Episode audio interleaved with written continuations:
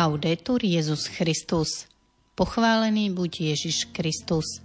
Počúvate slovenské vysielanie Vatikánskeho rozhlasu.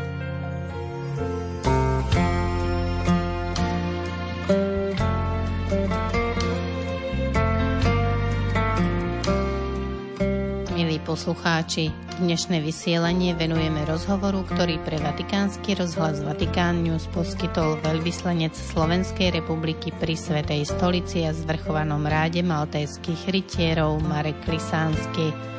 V rozhovore na mikrofón vedúceho slovenskej redakcie Vatikánskeho rozhlasu otca Martina Jarábeka hodnotí udalosti uplynulého roka. V útorok 19. decembra vám príjemné počúvanie praje Miroslava Holubíková.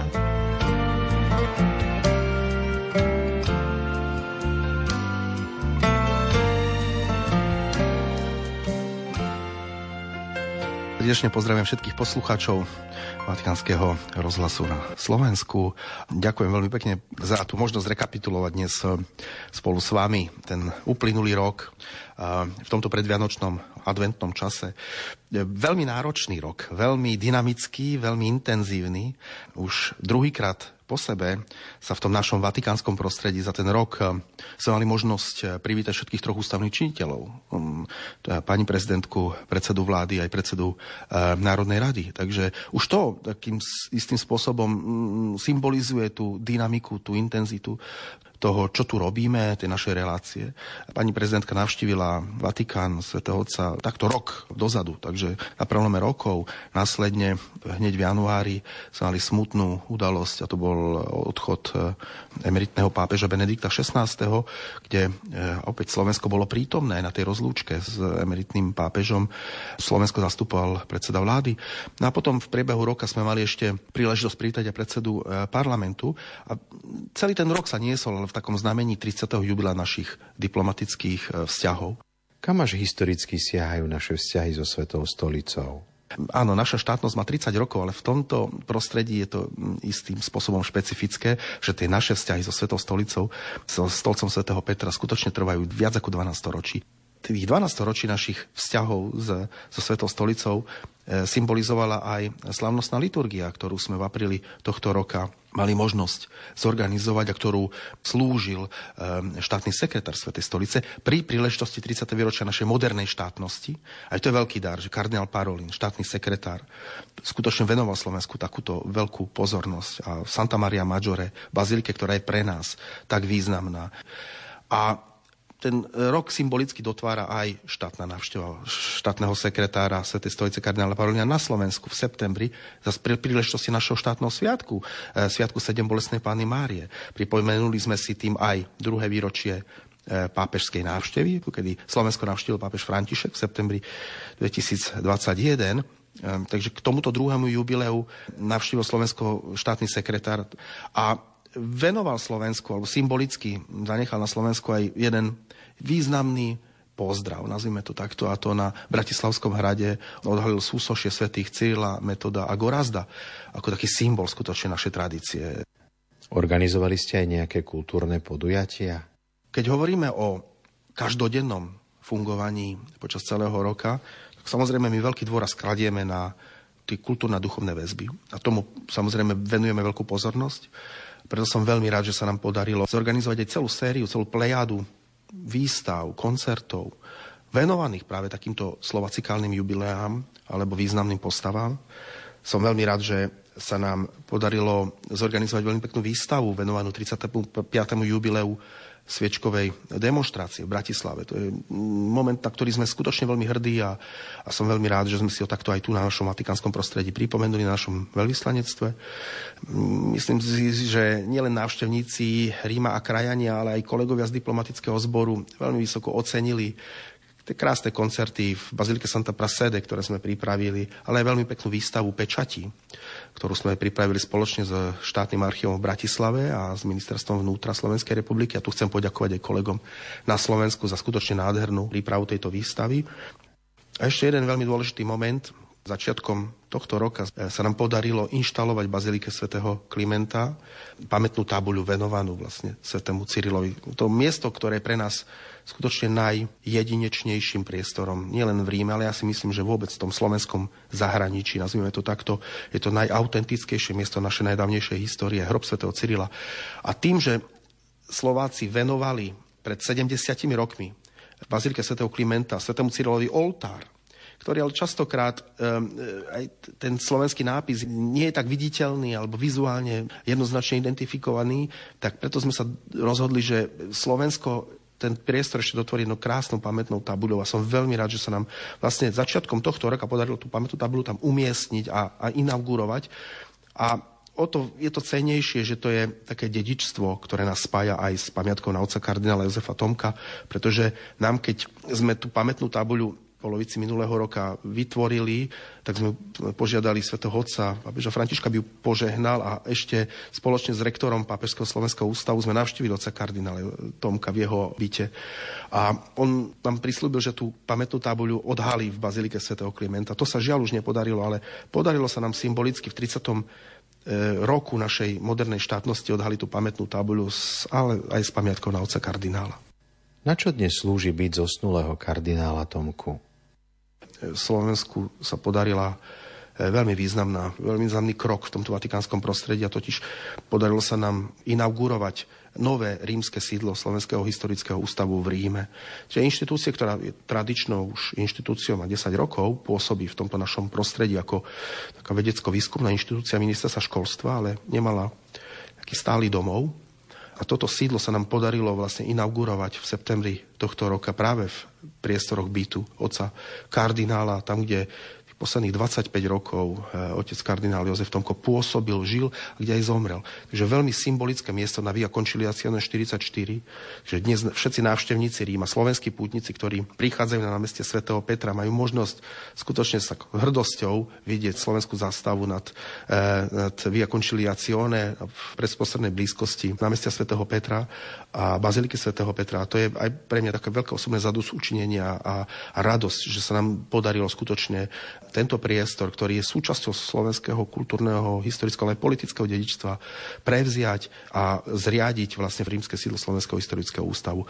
To je, to je veľká radosť. Ale zároveň aj záväzok, lebo preberáme tým na seba aj istú zodpovednosť za odkaz a dedičstvo otca kardinála. Takže to miesto mm, bude žiť ďalej slovenským duchom a o to som radšej, že sme mali možnosť sa o to pričiniť. To je skutočne veľká česť a radosť. Boli okrem kardinála Parolína štátneho sekretára aj ďalšie návštevy z Vatikánu na Slovensku? Mali sme možnosť privítať na Slovensku ako ministra zahraničných vecí Svetej stolice, či sekretára pre vzťahy so štátmi, eh, monsignora Paula Richarda Gallaghera, tak aj kardinála Kurta Kocha, ako prefekta dikasteria pre jednotu kresťanov. Takže boli tiež dve veľmi významné návštevy, ktoré rámcovali to 30. jubileum našich eh, vzťahov eh, so Svetou stolicou. Tento rok bol charakterizovaný ešte jedným osobitným jubileom, a to je 60. výročie Pápežského slovenského ústavu a kolegia svätých Cyrila a Metoda.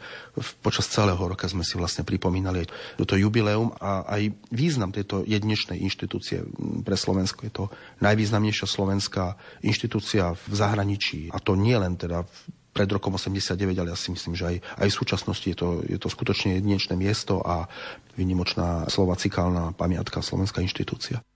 Bol to teda požehnaný rok? Ak by som uzavrel ten rok e, tak symbolicky, možno takým poďakovaním za možnosť e, urobiť veci, ktoré by možno iní na tom mieste nemohli, nestihli, nevedeli urobiť. Je to veľký dar, že sme mali možnosť aj v spolupráci s priateľmi, s ľuďmi na Slovensku, ktorí nás podporovali, ale aj tu v Ríme, vo Vatikáne. Množstvo vecí, podujatí, aktivít, ktoré celý ten rok veľmi tak prirodzene dotvárali. Kardinál Parolín v Bazilike Santa Maria Maggiore hovoril o pokojnom rozdelení Československa ako o príklade pre súčasný svet a neskôr uviedol v rozhovore, že Slovensko, hoci je malé, môže výrazne prispieť zmene vo svete. Je tomu tak? Ja si myslím, že určite áno. Už tá apoštolská cesta pápeža Františka, ale aj tie predchádzajúce samozrejme, apoštolské návštevy svätého Jana Pavla II. na Slovensku, oni charakterizovali čím sme výnimoční. A to je ten taký ten univerzálny ekumenizmus. Tá jedinečná spolupráca 13 národností na relatívne malom území. Tá bohatosť a pestrosť našej kultúry, e, to ekumenické dedičstvo spolupráce, teda katolíkov, grekokatolíkov, rimokatolíkov, ortodoxných, eh, protestantov, kalvínov, eh, židovskej komunity. Tá symbióza, ktorá, ktorá je každodenná u nás, to je skutočne obrovský dar, príklad, ktorý môžeme prispieť. Spomenuli ste práve pokojné rozdelenie Československa a pozornosť, ktorú tomu aj tu v tom vatikánskom prostredí venujú a, ako, a vyzdvihujú príklad práve tej aj dnešnej spolupráce medzi Slovákmi a Čechmi. Dokonca by som to tak aj citoval s, takým, s takou nadsázkou alebo s istou dávkou humoru, ako kardinál e, štátny sekretár Parolín uviedol, že to je prvýkrát, kedy Svetá stolica oceňuje rozvod alebo rozchod dvoch, kde skutočne ako, ako príklad toho, ako sa dá rozísť a zostať napriek tomu veľmi blízko. A to je skutočne to jedinečné. To je to, čo môžeme ukázať, čo môžeme odovzdať aj, aj tej súčasnej nepokojnej dobe. A ten príklad také univerzálnej spolupráce a priateľstva, pokoja, ktoré v tom našom mm, priestore panuje. To je dôležitý odkaz, ktorý v tej dnešnej dobe si myslím, že má svoj význam. Solunskí bratia boli počas synody vyzdvihnutí ako príklad spolupráce a synodality. Je aj toto niečo, čo môžeme ponúknuť iným národom? Určite áno. To je téma dneška, synodalita, ale synodalita je súčasťou e, cirkvi od samého začiatku. A práve ten príklad svätých Cyrila metóda ako dvoch greckých bratov, solunských bratov, ktorí prichádzajú na územie neznáme v tom čase pre nich. Prichádzajú s jazykom, s kultúrou, s duchovným slovom a odtiaľ potom prichádzajú do Ríma a Vďaka ním sa staroslovenčina stáva štvrtým liturgickým jazykom cirkvi, čo je fenoménom v dejinách. Možno si to ani neuvedomujem, ale skutočne pred 12 storočiami sa jazyk, lokálny jazyk stáva prvým nekanonickým jazykom cirkvi, hej, po, po grečtine, latinčine a, a hebrejčine až následne niekoľko storočí po nás, po staroslovenčine prichádzajú iné národné jazyky do tohto prostredia. Tak tento príklad je veľmi vzácný a dedičstvo Sv. Cyrila metoda Vlastne tohto roku sme si pripomínali 1160. jubileum ich cyrilometodskej misie a 1150. jubileum vymenovania metóda za eh, moravsko-panonského arcibiskupa. To dedičstvo je riadne vzácným dedičstvom, ktoré musíme rozvíjať, ktoré musíme udržiavať, ku ktorému sa jednoznačne hlásime a, a je súčasťou nás a charakterizuje a rámcuje aj 12 storočí našich vlastných národných dejín a to je veľmi dôležité. Maltéský rád bol jeden z prvých, ktorí boli na slovensko-ukrajinských hraniciach i hneď, aby poskytol pomoc utečencom. Áno, ja si myslím, že to je jedinečný príklad toho, ako Slováci pomohli a pomáhajú každodenne množstvu ukrajinských žien a detí u nás, e, ktorí našli útočisko druhý domov vlastne počas tohto konfliktu u nás. A v tej pomoci nachádzame aj veľkých významných partnerov. Určite Maltéský rád je jeden z tých najvýznamnejších partnerov, ktorý od prvých dní tejto humanitárnej krízy alebo katastrofy na Slovensku pomáhal a e, pomáha aj naďalej. Spoločne samozrejme s konferenciou biskupov Slovenska s jednotnými diecezami, so štruktúrami grecko-katolíckej cirkvi. To je skutočne obrovská masa ľudí. A som veľmi rád, že sme si to mohli v tohto roku pripomenúť tak symbolicky aj osobitnou formou. A to je poštovou známkou, ktorú sme spolu s Malteským rádom vydali tiež k 30. jubileu našich diplomatických vzťahov, ale zároveň ako symbolické poďakovania zobrazuje vlastne prijatie rodiny utečencov u nás na, na Slovensku práve počas začiatku tej krízy na Ukrajine. Ja, takže som veľmi rád, že aj toto taký symbolický príspevok do toho roku e, univerzálnemu odkazu spolupráce z našej strany.